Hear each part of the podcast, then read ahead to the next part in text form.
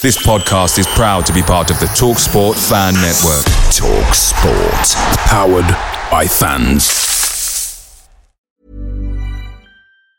When you're ready to pop the question, the last thing you want to do is second guess the ring. At Bluenile.com, you can design a one of a kind ring with the ease and convenience of shopping online. Choose your diamond and setting. When you find the one, you'll get it delivered right to your door. Go to Bluenile.com and use promo code LISTEN to get $50 off your purchase of $500 or more. That's code LISTEN at Bluenile.com for $50 off your purchase.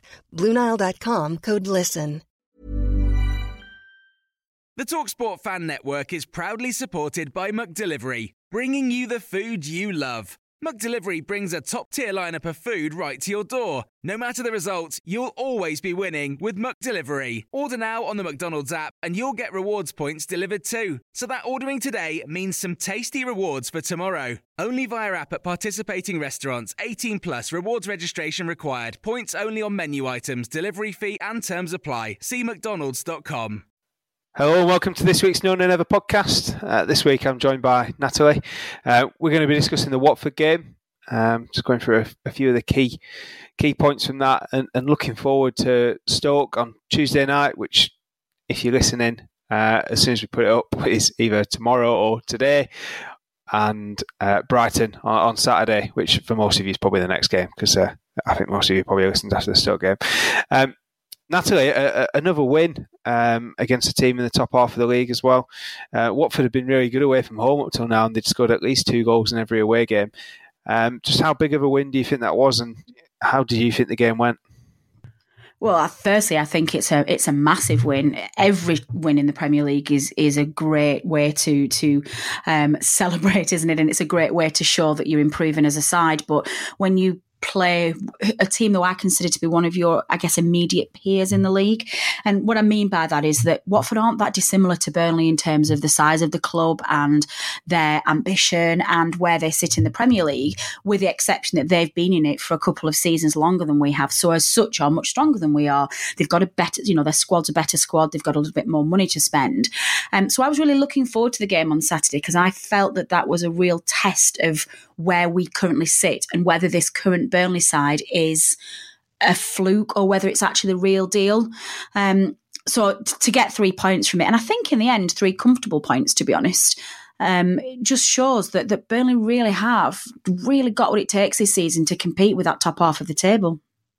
Yeah, I, I think it was a, a really important uh, win for us. Um, you know, particularly our home form uh, so far this season maybe been as good as our away form. So to, to, get a, a, win like that, um, I think it does wonders for the crowd. Um, you know, and the position it puts us in the league is absolutely sensational. Um, obviously, we'll, we'll, get a little bit more into the possibilities of uh, what our current position could mean um, later in the, the, the episode. But um, obviously, sitting where we are now, I think it's is it six or eight points clear of Watford. Um, it, it's a really strong position to be in, and um, it's really difficult actually at this this stage now to see us slip in into the, the bottom third even of the league. I think you know the the top half obviously should now be the target, but um, I, I, think anyone who thinks we're we're still picking up points for safety um, is definitely a, a, maybe a quarter empty type person rather than even half full. you joke about that, James, though, but I still am saying that. I still keep walking around going, four more wins to safety, four more wins to safety. I know. I'm going to stop doing it. From this moment, I'm going to stop. There's a reason we've always called you Negley, so. Um, hey. anyway, continuing with the Watford game, there was a, a few changes in, in the team uh, for Saturday. Obviously, with Brady missing, um, it was an opportunity for Scott Arfield to come back in. Um, and Ben Mee missed the game with a nasty gash to his knee, um, giving Kevin Long an opportunity that he hasn't seen so far this season. Uh, Bromers, when you first saw the team, um, you know, what were your first thoughts about it? Um, well, obviously, the, the change in midfield was one that was expected. I think, obviously, we all knew that, that Brady's now been confirmed as being long term out. And I don't think any of us genuinely expected anything but Arfield to come in for that formation the so the change in defence surprised me just because I hadn't heard anything about a possible injury to Ben Mee. I saw some rumblings, I think, on Friday, to, but that was, oh, Ben Mee's more than likely going to make it after a gash to the knee. But I don't remember him coming off against Leicester, and obviously nothing had been said during the week. So that was a surprise and a blow. Now, we talked about this last week, and I think um, Daniel Bentley, who we had on the um, podcast last week, was quite calm about this in that he felt that any changes to the defence were actually fine just because of the standard of, of understudies that we had waiting to come into the wing and the defensive drilling that we'd been doing in training. So I was trying to really keep his words in the back of my mind to, to refresh them and say, it'll be fine, it'll be fine. Um, Bardsley, again, I was fine with because I think he's done fantastically well since Matt Lowton's been injured. But this was a huge test for Kevin Long, and I think it's a slightly different prospect than maybe having to change a midfielder or changing a right back. And this is no, um, I guess, negative on any of the other players, but that centre half position is absolutely vital. And it's such an important role in our um, defence and the way we play. So I was nervous for him. That said, um, Sean Dyche has, has, shown over the years a most unbelievably unwavering support of Kevin Long for for whatever reason he believes in him. Um, so we're having to learn over the years to trust trust Dyche's instincts with that. And, and I think one thing that I was well, well, I was surprised to say that I, I, didn't expect him to play just as well as he did. I thought he had a really good game, but I think there were two things that I think um, really I guess did it for me. I think one of the really key things for him was that he had to make a really strong challenge in the very early stages of the game, where he, he almost put a Duffer-esque ball through the uh, the top of the stand. But that was really important for him because he, he had to make his mark on the game and, and let people know that they could rely on him from a confidence perspective. Um, but I think the, the, two things for me. I, I wonder whether um, an improvement and a, a, higher discipline from Kevin Long and a better technical ability was very much down to the fact that he is a first reserve this season. Last season, when we had Keane and Mee as the first choice and Tarkowski as their backup, Long kind of knew he was never going to, to have to come in unless there was a disaster. And as much as we're told that it's a very disciplined side, I think it's a very different proposition for Kevin Long as being um, so far down the pecking order and trying to work hard to impress his boss than actually knowing that at any moment you can get called into the side if there's an injury or a suspension. Um, so it doesn't surprise me that he has improved as much as he has has done because I think he'll be being worked on a lot more um, strictly than maybe he was in the last couple of seasons. Um, but secondly, I think a, another key thing to his performance was just how generous Tarkowski was with his play to help out the newly um, brought in Kevin Long. I saw some real leadership qualities from Tarkowski on Saturday. He really stepped up. When it's him and Mee, Mee very much takes control in the game. He's very much the boss. He runs a defence and he watches out for, for Tarkowski. And Tarkowski just took that role and took Kevin Long under his wing, um, covered him, made sure that he knew what he was doing, and just allowed Long that freedom to relax into the game and to play the game and and, and to do what he's been told to do. So, full marks from me. I think Long did a great job. Um, I, and again, it's just shown that as worried as we were about the, that defence, um, in all of the positions now, we've got really good cover. Heaton was out. Pope comes in, you know, Lowton gets injured, Bardsley comes in. We've, you know, we've got Charlie Taylor to come in if anything happens to Stephen Ward, and now we've got Long who's just can step up to the plate and and uh, and cover for us. So yeah, fine for me. I'm, I'm really happy. I'm really, I think he did really well. I thought he was sensational actually, and I, I did see a few people um, sort of doubting how well he'd be able to play. In fact, our former host uh, Jamie Smith, I saw that he tweeted um, field uh, upside down smiley face and long upside down smiley face, and I think both actually ended up managing to prove him wrong. I, I thought Long was really good. He, he cut out a few key balls. Um, he came into the side really well. It, it, must have been difficult for him, having seen the way that you know Mee and Tarkowski have been together so far this season. But I think he did everything that was asked of him, and uh, you know it, it, wasn't necessarily an easy front line to play against either. Dean is obviously quite a handful, so um, I was really impressed with the the work he did. Um, like I was saying there, Kevin Long stepped in really well. Um, I think obviously we'll still be hoping that, that Ben Mee's not out for too long, but um, it, it, shows that he, he can deputise well. But it does, I think, raise a concern that um, once you get beyond Kevin Long, if Kevin Long is to get injured, um, what is he left in reserve? Uh, I mean, Charlie Taylor, obviously, we've seen play at centre centre half for us before uh, in pre-season. Uh, I think Bardsley as well was sort of seen as someone who could maybe play centre half, but obviously he's now currently in for Lowton, so there's only a left back available to cover at centre half. Is that a little bit of a worry for you going forward, Bromers? Yeah, it is, and um, I think we, we, covered that, didn't we? In, in the previews to the season, we, we always knew that we would be stretched at some point in terms of this squad. Um, it's a risk. I'm not entirely convinced that it's a necessary risk, but clearly there is a business strategy at the club that we have to work with as small a squad as is possible.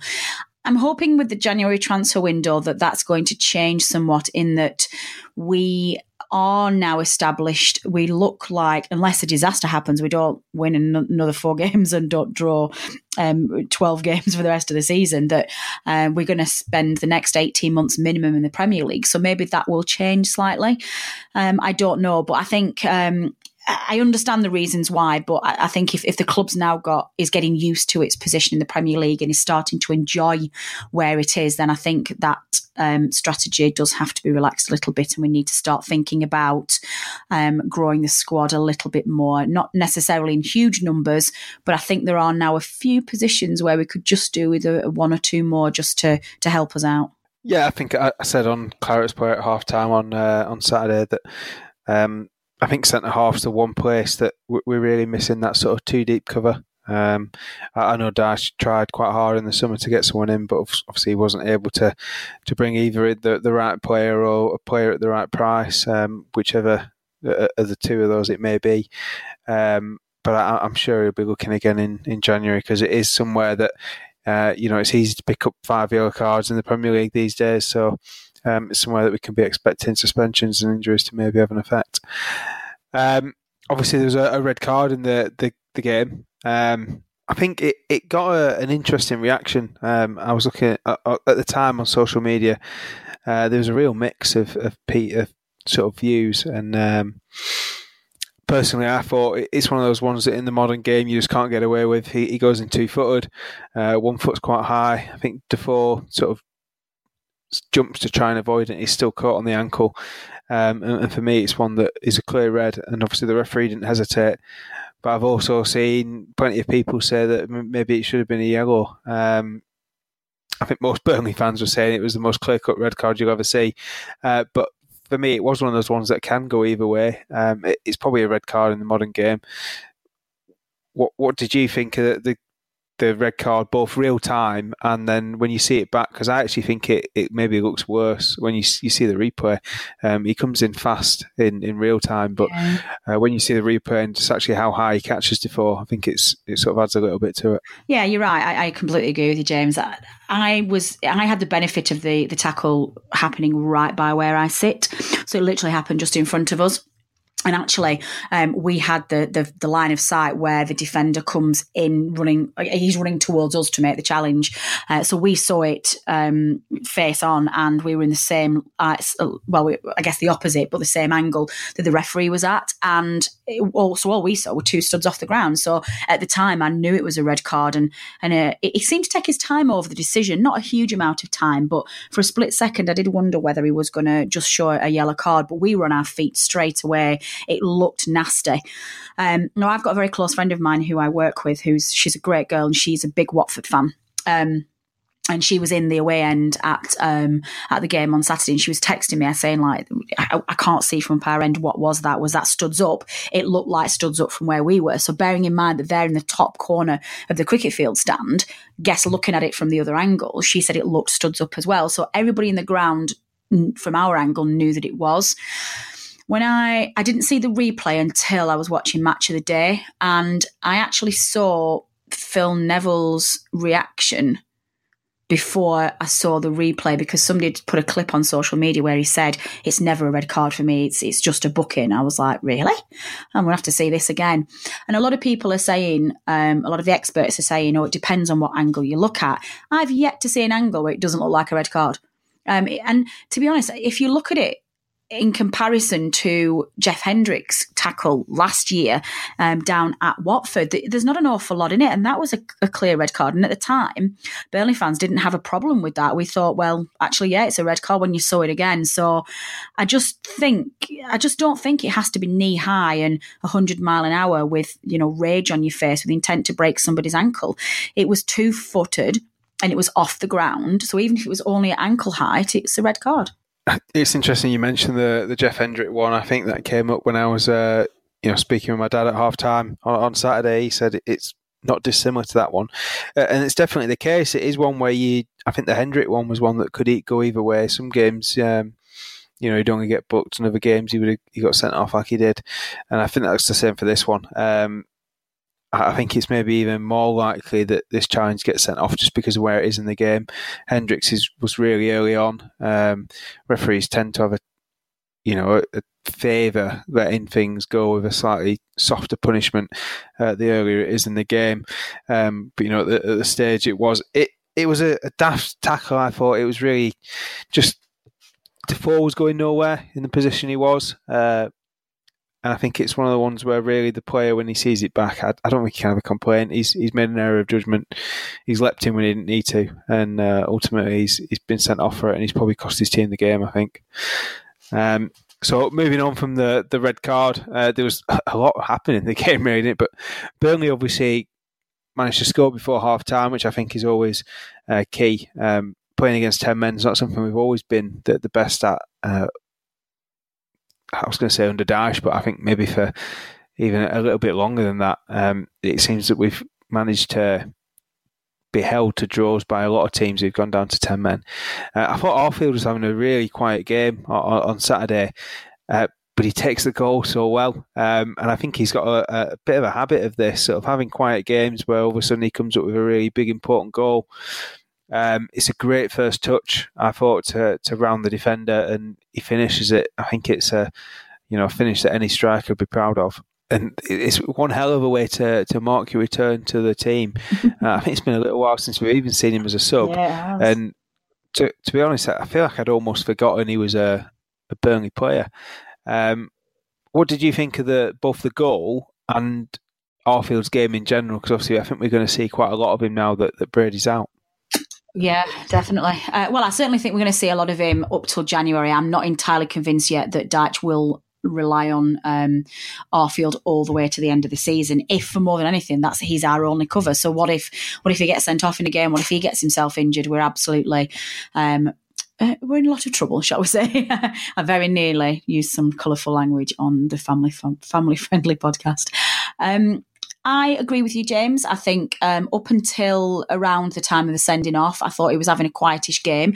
I don't think he was having a poor game, which I think we've been um, critical of in recent times. He's taken a lot of stick of Scott Arfield um, in recent times. And I think a lot of that is not because I don't think Scott Arfield's suddenly turned into a bad player, but there's a natural evolution of sides as they improve and they grow up the divisions. And Scott Arfield has been a fantastic player for us, especially in the Championship and the first, um, the 2014 Premier League season. He's, you know, he was he was a, a, really important player for us.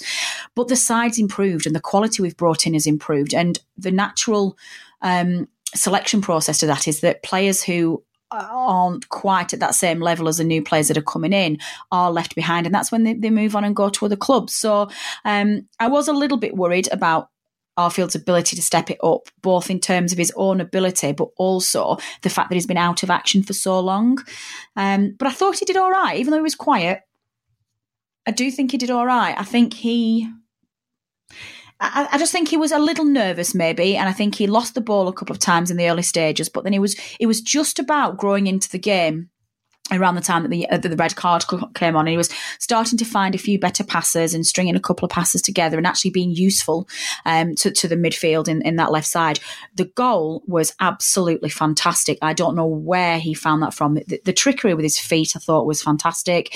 His awareness of, of where Gomes was was fantastic and his confidence to put it in the back of the net was just honestly i can't sing his praises enough. And the minute that goal went in his confidence level and his ability just absolutely rocketed. And the second half, I thought he was absolutely brilliant. I thought he did really well. Um, so yeah, I'm, I'm, I'm quite happy for him to, to be in until until January. Um, I'm so sorry, Scott Arfield, but I do think we need um, to improve and bring another midfielder in, considering that we have got obviously aspirations for European football, which I'm going to still keep saying every week until it happens. but um, but no, well done, Scotty. You you did really well, and, and you know you, you really showed Dyche why uh, he should be keeping his faith in you. So there you go, Scott Arfield. If you are a listener, um, Bromers has given you a, a, a, positive review, some good feedback on, on your yeah, performance. You did well. Good lad, Scotty. I, I, do think it was a quiet game for him, but in saying quiet, I don't mean bad. Um, he didn't really get a lot of the ball. A lot of the, the play seemed to go down the other side. Um, I think uh, the, they played a lot on the left hand side, and obviously we played a lot through Johan Berg Gudmundsson, who I'm going to come on to now because he was absolutely sensational again. Um, he set the goal up. Uh, he cut in really nicely and played a great ball to Arfield. He, he looks really uh, lively on the ball. He looks like he can create a chance from you know, anytime he gets the ball, he looks dangerous every time he's got it. He, he had two two attempts well saved, both the free kick in the first half, which I thought if, if he'd maybe got it two or three feet higher, uh, the keeper probably doesn't get to it because it, it's that that well positioned sort of to the, the side of the goal. Um, and obviously the, the, opportunity in the second half, and I really think actually Gomes, hats off to him there. He's made two fantastic saves from two great efforts, uh, and Gudmundsson has been very unlucky not to score. Um, I think now this is maybe three or four games in a row where I'd say Gudmundsson's been easily one of the best two players on the pitch. Um, he, he's looking the absolute real deal and, and, and a bargain really from Charlton. Um, now he's managing to stay fit, uh, Natalie, because that was a big problem for him last season. He had a, a, lot of niggly injuries, and I don't think we ever really got to see the best of him. Um, you know, does he look like the the buy of the last couple of seasons? Oh God, yes. he might very well be the Bayern Burnley's history. No, it's a little bit uh, dramatic, I guess. But no, I- am a huge fan. I think he's fantastic. He was. I can't add anything onto what you've already said, James. He was. He had a great game on on on Saturday, and he just is the creative winger that we've been crying out for for such a long time. And he terrifies defenders. He really does. I mean, I'm not entirely sure that that Watford defence knew what to do with him at any point. They were too scared to tackle him because for fear of, of losing, um, sorry, conceding a free kick or, or a penalty because his feet are just that quick. And that ball that he puts in for the goal is just unreal. You fully expect him. This was the analysis that was on Match of the Day, and it sounds like I'm, I'm copying it, but I, I, just I agree with them. This is what they said, and and and it's so true. When Gudmundsson gets the ball in that area, everybody who thinks that Burnley's a direct long ball club expects that ball to just get sort of on a, a 45 degree angle over to Wood's head, direct in the back of the net. And he just doesn't. He just pulls it back, lets the defenders commit themselves to Wood to move forward, puts it in behind them. Hendrick, for his part, does an absolutely cracking dummy. Uh, the, the, the, awareness to do that and to know where Arfield was was brilliant because he could have easily jumped on that himself and had a shot at goal. But I think he realised very quickly that Arfield was was better placed. And Arfield just, they're all committed and he just gives himself so much space. And that's all from Gudmundsson's cross. And he's just seeing things that I don't think many of our other wingers have seen before. He's, he's amazing. I love him. Yeah, the moment he seems to be the the rare thing in wingers, which is consistent. Um, I think we've said this many times before, uh, particularly about Brady, where we've you know maybe only just been getting to see the best of him when unfortunately he's you know suffered quite a, a serious injury. Um, but Gudmundsson in these last sort of three four games at least has been you know one of the top two players on the pitch. And then even going back, I think to, to when he's sort of started his most recent run in the side, he's just been absolutely uh, you know sensational, been getting better every game. Um, I know obviously this season I've banged on a lot about Jack Cork and, and Steven Defour in the middle and how good they look, but you've got to remember that they're sort of you know six, seven, eight million pound players. Um, Gudmundsson costs us nowhere near that amount, and he's playing, I think, just as good as the two of them. Uh, so, really, for me, he could be the best value buy we've had as a Premier League uh, team uh, ever. Uh, you know, we, we've been spending bigger bigger money these days, and I think both him and Nick Pope uh, are looking like two sensational pieces of business. Um, you know, considering the way they've both been playing this season, it's absolutely fantastic to see. Um, moving from from one uh, signing of recent years to another, uh, and one who ultimately has left again. Uh, Andre Gray came back to the turf on, on Saturday. I was a little bit surprised to see he, he didn't get the start. Um, I think it says a lot about how much money Watford have, have, been able to spend that they can have a player who costs them that much on the bench. Uh, I know he's not really necessarily got going for them yet, but that's partly also because he's not started too many games. Um, he he came on uh, quite late in the game, uh, and there was quite a few boos around the ground before there was a little bit of polite applause, uh, and then a few minutes later there was some chant saying there's there's only one greedy. Natalie, what do you think about the, the reception that, that Andre got? Because personally, I, I, was a little bit disappointed to hear fans yeah. uh, react like that to someone who's so key to us. Same, definitely same. I was really disappointed to hear it. Um, I'll never understand the level of hatred that Burnley fans, Burnley fans have for Andre Gray, and this isn't a a reaction to him leaving. He it was like that when he was here. The amount of tweets and the amount of comments we heard from people while he was playing for us saying, "I'd sell him. He's useless. Get rid of him. He's lazy. He's he's got a touch like a brick. He does have a touch like a brick, but you know he's got other skills that make up for that. Yes, quite. Um, but he he is one of the most prolific strikers that we've had at the club. He is he will be a really successful Premier League striker. His style of play didn't fit into where Sean Dyche was moulding this side. And that's one of the reasons why we sold him. He, he wasn't going to get a game. If we hadn't sold him in the summer, he'd have spent most of the season on the bench because his, his style of play just doesn't fit with what Dyche is trying to do. And I don't think we'd have been as successful. We wouldn't have bought Chris Wood for a start, and we just wouldn't be playing um, the kind of football that we're playing. And the, the song that we are singing, oh, there's only one greedy. Day yes, you're quite right. Bleep. Um, hang on a minute. I would love every single fan in that ground who booed him and sang that he's greedy. I would, I would like to put you in a room with a lie detector test and say you're being offered exactly the same job as you do now. You're going to get paid twice as much money as you're doing it now. You don't have to do anything more or nothing less.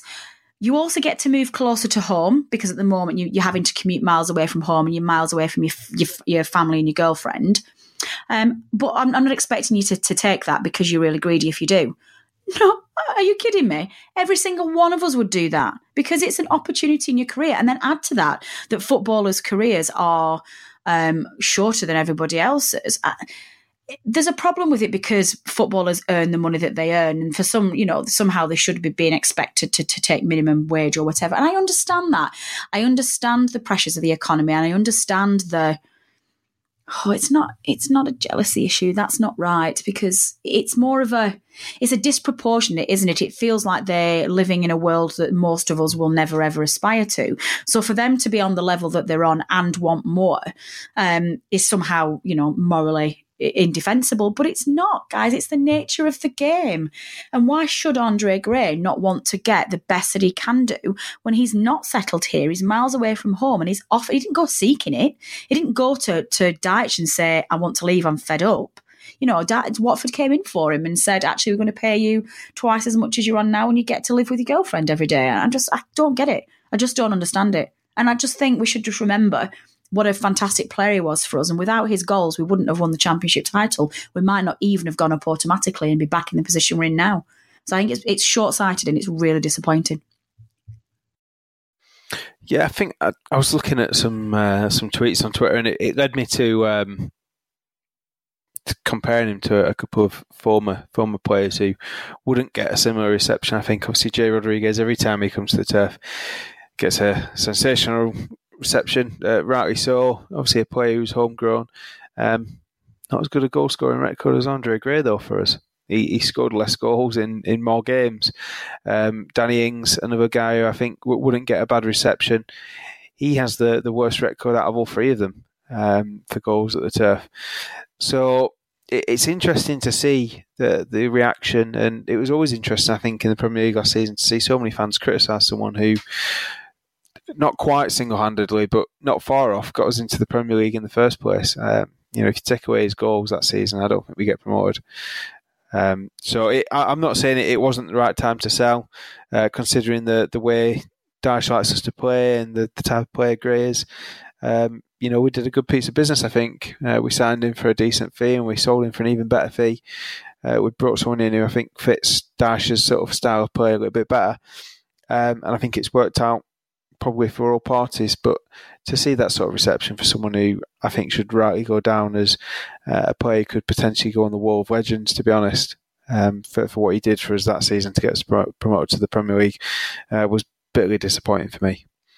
Um, so to go from someone who didn't deserve his boos to someone who definitely did deserve the the boos he received, um, I thought Lee Probert had a, a really poor game. Uh, I tweeted this, and someone said back, "This must be something about Lee's uh, because him and Lee Mason both shouldn't be referees." Um, there was two disallowed goals. Um, we, will start with the the first one. Um, obviously, the, the ball was played to Jack Cork, and Jack Cork's clearly onside. Um, and, and Chris Wood's on side as well ultimately. And I, I, believe this wasn't even shown on Match of the Day, which is um, shocking to be honest. Uh, Ashley Barnes is in an offside position. Um, I'd have to. I think I'd have to actually look at it again, even now, to to see whether he tried to play the ball. Um, but obviously, it's key to remember that really in the offside rule, you ha- the player has to be active. Um, just being in an offside position isn't enough. Um, and when I saw it in real time, to me, I don't think Barnes does enough to become active. Uh, what do you think, Natalie? Do you think we were robbed of a goal there? Um, I don't know, to be honest, Birdie, and I'm going to have to leave this one for you to lead on this. At the time, in real time, I couldn't see where the offside was, and I, I just thought it was a weird decision. But I didn't see enough of it because I just don't think I was looking in the right position and I was celebrating the goal, so I didn't see it. And then because I couldn't understand where the offside had come from, I just thought, well, I'll, I'll watch it in the replay and see. And then it's not just Match of the Day that didn't show it. None of the Sky coverage showed the first disallowed goal either, which Birdie, you're right, is completely bizarre. How can you show a goal that it wasn't a goal in it anyway. So to be honest with you, I'm going to have to rely on your um, anal- analysis of that first goal. And if you say that it wasn't offside, it was a goal, then fine.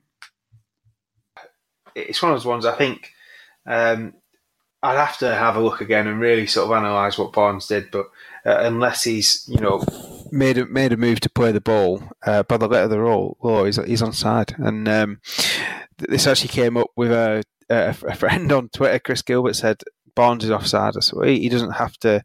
He's not played the ball, so it doesn't matter. And he says he doesn't have to play the ball. So well, he does. The, the rules are the player has to be active. Um, I think it sometimes complicates the offside a, a rule a little bit um, because you know what is active, what is an attempt to play the ball, is just running in the general direction the ball's going enough. Um, I, am not sure, but it, it was disappointing, I think, to see that one um, given offside. But the second for me, it, is even worse. Um, the ball's clearly not intended for, for Barnes, who is in an offside position when the ball's played. Um, but it ricochets off two Watford defenders in order to change direction to to fall into Barnes's path. Um, and he, you know, dutifully dispatches it. Um, Natalie, what were your thoughts on that one? I, I, know I think there was a quite a long conversation between linesman and, and referee after that, and for them to both get it mm. wrong is I think shocking, and it, it, comes back to what we were saying a few weeks ago about consistency in the Premier League, and I think it is becoming you know quite the worry that we're talking about a game that's meant to be the highest level of domestic football in the world.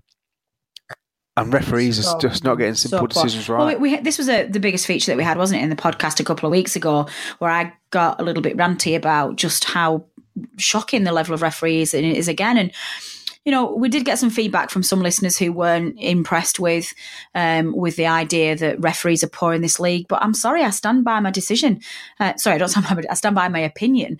Um, it's week after week. You know, you can't you can't tell me that that that this isn't a problem because I refuse to believe it. We once again now, as it's turned out this week, it hasn't been to our detriment. We've still won the game and we've won by 1 0. Fine. But from what I can see and from what you said, Birdie, that should have been 3 0. And it's a much more comfortable goal. And actually, towards the end, we did again have that slightly nervous last 10 minutes where Watford really, to their credit, put all the pressure on to try and find themselves something out of that game. Can you imagine if, if we hadn't have had that three goal cushion and an equaliser would have gone in? And we'd have been talking again about a loss of two really important points. And I'm, it's on Groundhog Day, again, we're talking about it.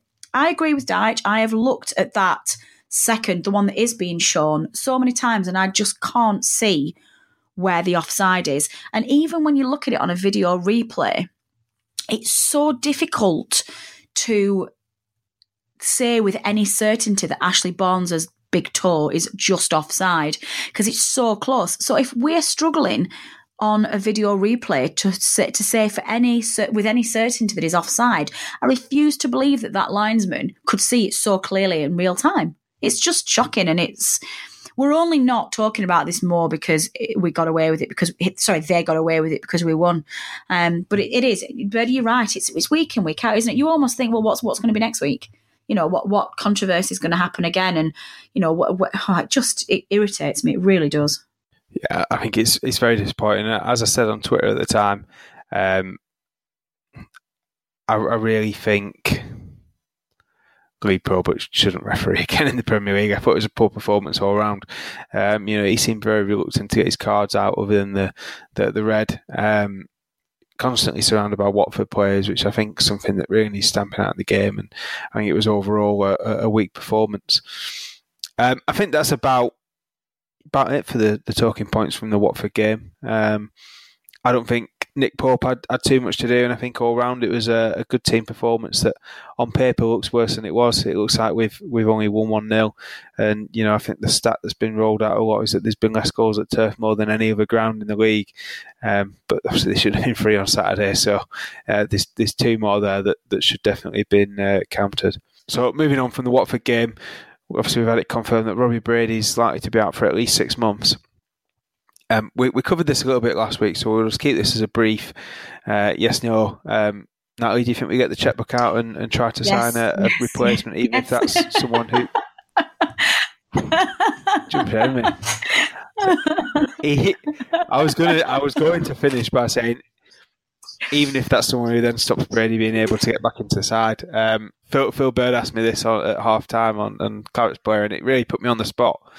And I think it's it's difficult, but ultimately, you know, if the if the money's available to to Dyche, and there's a player out there who he thinks, um, you know, is, is first eleven ready, I think it, you know, you, you can't um, wait around knowing that you've got Robbie Brady sort of sat out injured. I think you've got to spend the money, bring in a player you think can make an impact now, and then hopefully down the line you've got the the benefit that there's Brady, Gudmundsson, and whoever your new signing is all fighting out for a place on the wing. You're completely right, James, and I think, like I say, we're not going to go over this this ground again uh, because we talked about it at length last week, and and I think I just um, reinforced Daniel um, Bentley's comments last week where he just said, "Well, number one, we should be in the market for 15 million pound um, midfielder winger if we can get one, and secondly." I don't think it's a bad thing at all to have cover in there for Brady and, and give Brady um, a fight to get back in the sit team. Now, let's not forget that it's taken until this season for Brady to find his feet, and he has for the first few games this season. He was in and out of it a little bit. We what uh, you know we're in December already, and it's only really the last three or four games where Brady's been shining. So I don't entirely think it's going to do Brady that much harm to have some competition on that wing. I think it's a good thing. Get him, get him signed. Yeah, no, I think that's a good point. It, it might drive Brady to improve his performance even further when he's, he, he comes back. Um, so looking ahead now, the first of two games coming up the rest of this week is uh, Stoke at Turf Moor. It's an opportunity to go fourth in the league, albeit only for 24 hours before the rest of uh, the teams around us play. Um, last I read, it, it, was expected that Matt Lowton had, had missed the game again uh, with the, the niggling injury he's got. I, I believe he's said recently he, he thinks he's close, so um, he might be able to make the trip on Saturday. Um, but Dyche wouldn't be uh, drawn on whether would be available. Um, I think we all know Ben Mee's one of the probably one of the toughest footballers in the game. Um, there's, there's, not much that stops him playing, so I think if he um, if the medical staff let him play, I think he, he'll be back. Um, with that in mind, Natalie, how do you expect us to line up? Same as Saturday, or do you think Mee's going to be available and he'll come straight back in? Well, we don't we don't know, do we? I think it's. Um, I, I, agree with your analysis there, James. I think it'd take um, a lot to keep Ben Mee out of that side. So I think it'll be exactly the same again, except we'll either have Mee or we won't. I, I don't think there's going to be any any surprises. Um, to be honest, after after Kevin Long's performance on Saturday, if Ben Mee needs um, another week to get himself absolutely right, then that's fine. You know, of course, we want him back as quickly as possible, but actually, we're not. We're playing a side who we should comfortably beat on tomorrow night. Uh, we're playing a side who are struggling and also a side who are leaking goals for fun. Um, I'm not, I don't think I can remember a Stoke side in modern times that have been shipping four or five goals um, as regularly as this Stoke side are at the moment. Um, I'm going to nip in here with something that James hasn't raised. I'm not sure whether or not he was planning on raising it, but one thing I did want to say, and I am prepared for the barrage of abuse that our listeners, ones who know me well, especially, and I can think of a certain names are going to be on my case straight away um, to for, for saying this. But Mark Hughes is the Premier League manager who is under most pressure at the moment, and I fully expect him to be the next one to get sacked. Um, Stoke fans are turning on him. Um, they are struggling in this league and they're struggling to get themselves back. And I think that the Stoke board might consider it's time for a change. And if they do, I can absolutely 100% see them coming in for Dyche. Whether or not he would be as drawn to Stoke as he would be to, say, well, obviously the Everton job or, say, Leicester, um, teams that I think we, we probably would have lost him to, is another matter. But um, I fully expect that if Stoke do decide to sack Mark Hughes, we're going to be back in the Sean Dyche managerial merry-go-round that we've just survived. So, um, you know, I, th- I think we, obviously going to um, want to beat Stoke tomorrow, but bear in mind, Burnley fans, that might come as a bit of a poison chalice. That's terrible, isn't it? I'm going to get grief from everybody for saying that. Sorry, listeners. You're making. Well, there's a f- there's a few things out there that I want to bring up. Firstly, who are you and what have you done with Natalie Bromers? That was very positive. Uh, that you expect us to definitely beat Stoke. That's not like you at all. Um, following up from that, I think you're absolutely right. Uh, Mark Hughes is under immense yes. pressure, and um, one of the managers in the, in my team at work, he he lives near Stoke. Um, um, he said that at the beginning of the season, when we set up our football sweep, uh, sweepstakes, which has a, a, first manager to go uh, prediction in, he thought that Hughes was one who could maybe have gone uh, first because the, the, the locals weren't happy with the way Stoke were playing. They weren't happy with how Stoke were progressing. Um, I think Stoke are one of those teams that are getting to that stage now they've been in the Premier League quite a long time. They're quite established. Um, we've seen it before with the likes of West Ham, and it happens semi regularly with Newcastle. They sort of get a little bit comfortable and, and start to slip down the table. Um, and I think obviously the owner there will be uh, wanting to make sure that doesn't happen. Um, and I think we could be the the nail in the coffin. I was actually maybe slightly surprised that he, he didn't go after the, the 5 1 defeat from Spurs at the weekend. Um, quite a heavy defeat to take, especially when Spurs haven't particularly been uh, scoring that many goals uh, in, in recent weeks. So uh, we could definitely be the, the, the, team that finish him off, but I'm going to follow the line I, followed earlier in the season. I think if Dyche takes the Stoke job, he's he's mad, absolutely mad. Um, you know, he's in a position with Burnley, and, and people say turning down bigger jobs. Though I'd say Stoke's not necessarily a bigger job. Yes, they maybe have a little bit more money than us, but at the end of the day, they're still a team that aren't likely to to, to win any silverware. Uh, you know, they'll be looking mid-table in the Premier League. I, I just can't see him wanting to, to leave what he's, he's doing at the moment. And some people say it's a lack of ambition if he turns down these jobs. I think actually it shows a, a lack of ambition if he takes them. Um, you know, he's got an opportunity here at, at, Burnley where now he's very, very comfortably in sixth. Um, you know, we, have got a several game cushion on, on the the team's chasing. Um, he's got the opportunity to to show how far he can take a team like Burnley, a side that have you know not been at these heights uh, in English football for well over 30, well, 30, 40 years, and you know he's bringing one of the as they used to call them sleeping giants of the game back to to the top half of the, the top division in the country.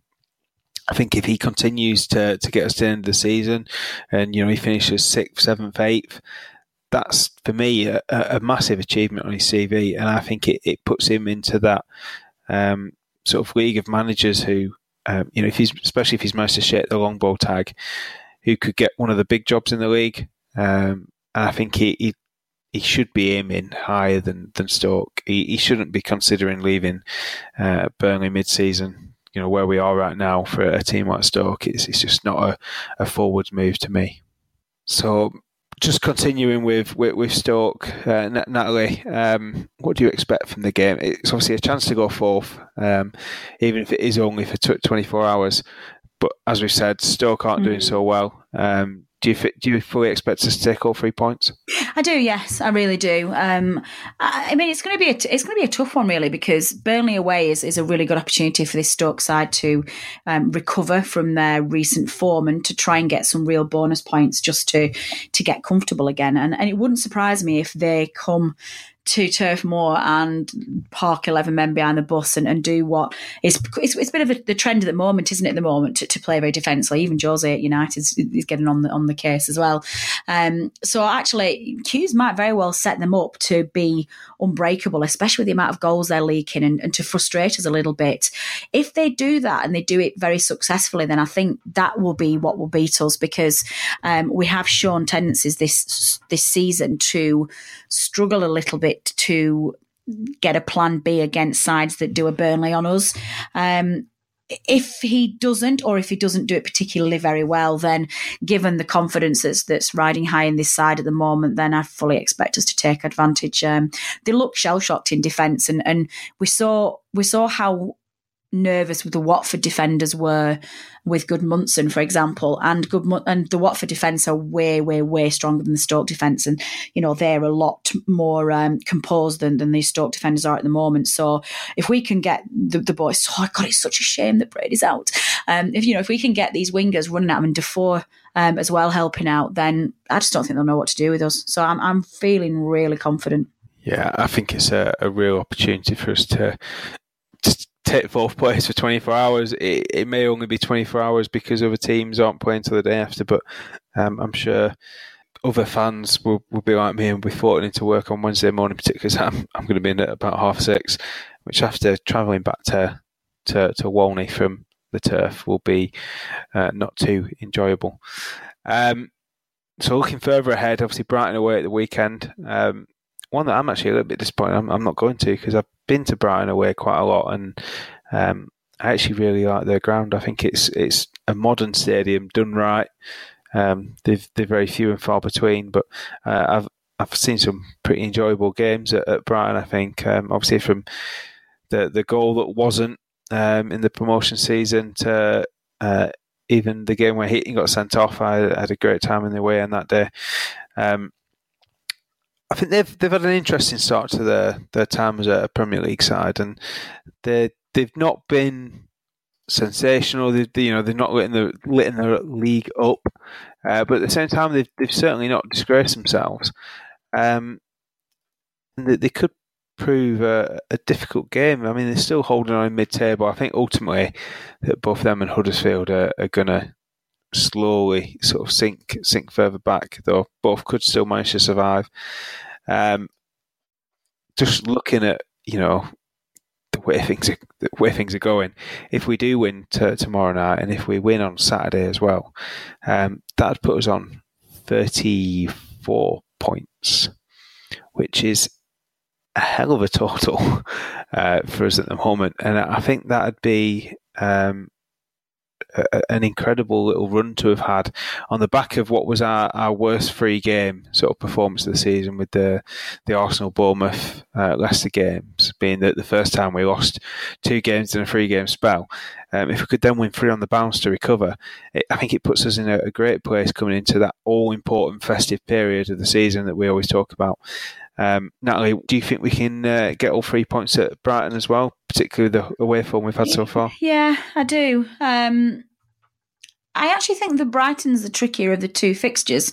Um, I think Brighton have started phenomenally well. You're right. Um, I actually can't see Brighton going down. To be honest, I, th- I think Huddersfield will still go down. I think the, the wheels are coming off there, but I just think Chris Hughton's too good a manager. I think he's a really clever manager, and he'll just be able to do what he needs to do to survive. And actually, Brighton have got goals in them, so I think that will help them to, to win some really key fixtures.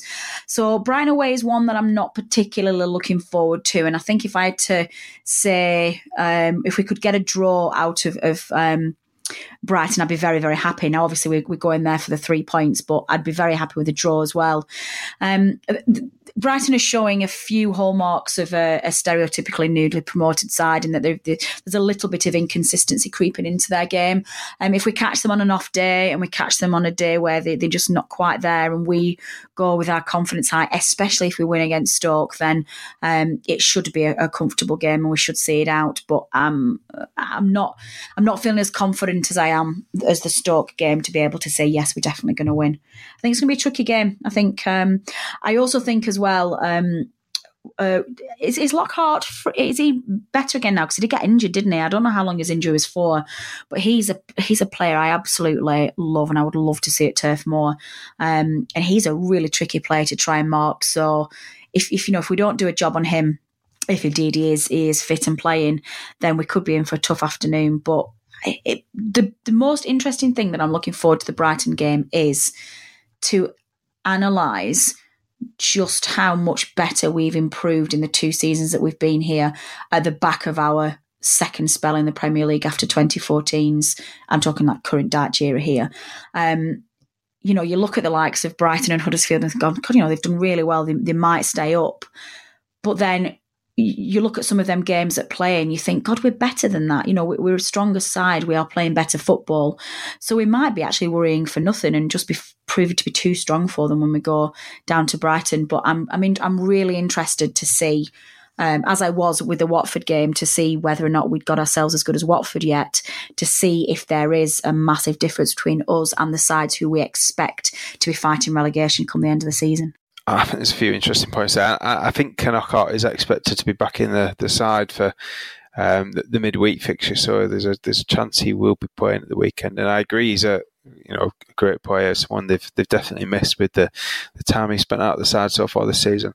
Um, I think at the moment Brighton are on a little bit of a poor run. Um, then, and I, I do agree. I actually expect that Huddersfield are more likely to get dragged into the the, the, the bottom three than they are. But um, Huddersfield obviously beat them the other week two 0 So I think Brighton are in a bit of a, a, tough patch, but if anything, we've seen in the past that can mean teams are a little bit more difficult to beat. Um, you know, they, they're coming out, they're trying to prove a point. Uh, it's going to be an interesting game, I think, and um, one that I, I, hope we can win. And if we do, it's just absolutely incredible to, to, to see where we could actually be after you know this stage in the, the season. I think um, if you'd looked at the beginning of the season, this would be a game that we're looking at to, to want to win um, but likely for different reasons than we want to win it now. I think previously we would have been thinking after the tough start we had to the season, oh, we, we really need to pick some points up coming into Christmas. We need to, you know, have some points in our back pocket to make sure that we're going to be safe at the end of the season. But it's turned out that we're um, we've we've more more than on track to be safe. Um, so I, I think that's uh, about all we've we've we've got. Um, I will end with one quick question, Natalie. Um, total six points on offer this week. How many do you think we get? Six.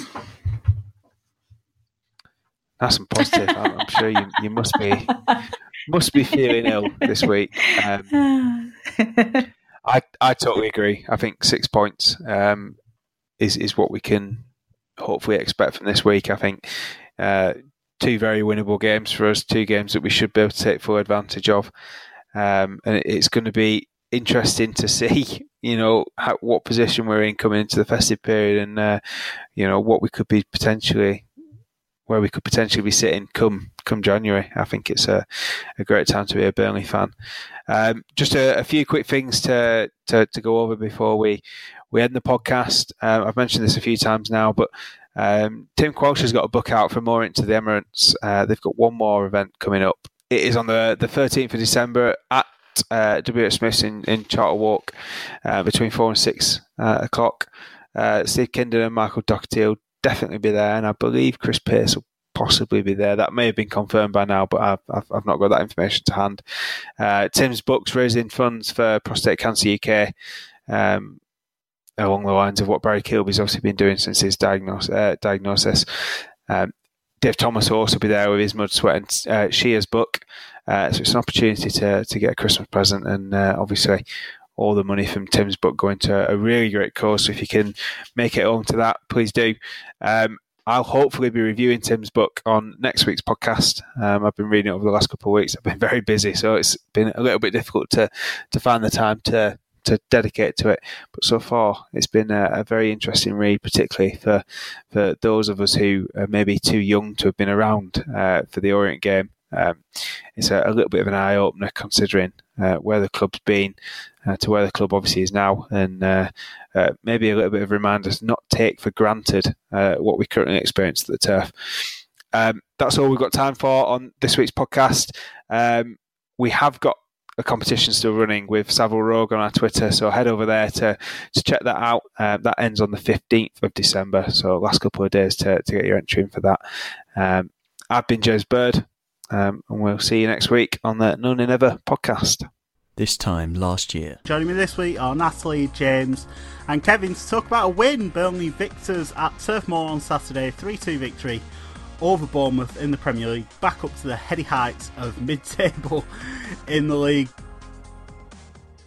Away days are great, but there's nothing quite like playing at home. The same goes for McDonald's. Maximise your home ground advantage with McDelivery. Order now on the McDonald's app. At participating restaurants, 18 plus serving times, delivery fee, and terms apply. See McDonald's.com. Here's a cool fact a crocodile can't stick out its tongue. Another cool fact you can get short term health insurance for a month or just under a year in some states. United Healthcare short term insurance plans are designed for people who are between jobs, coming off their parents' plan, or turning a side hustle into a full time gig.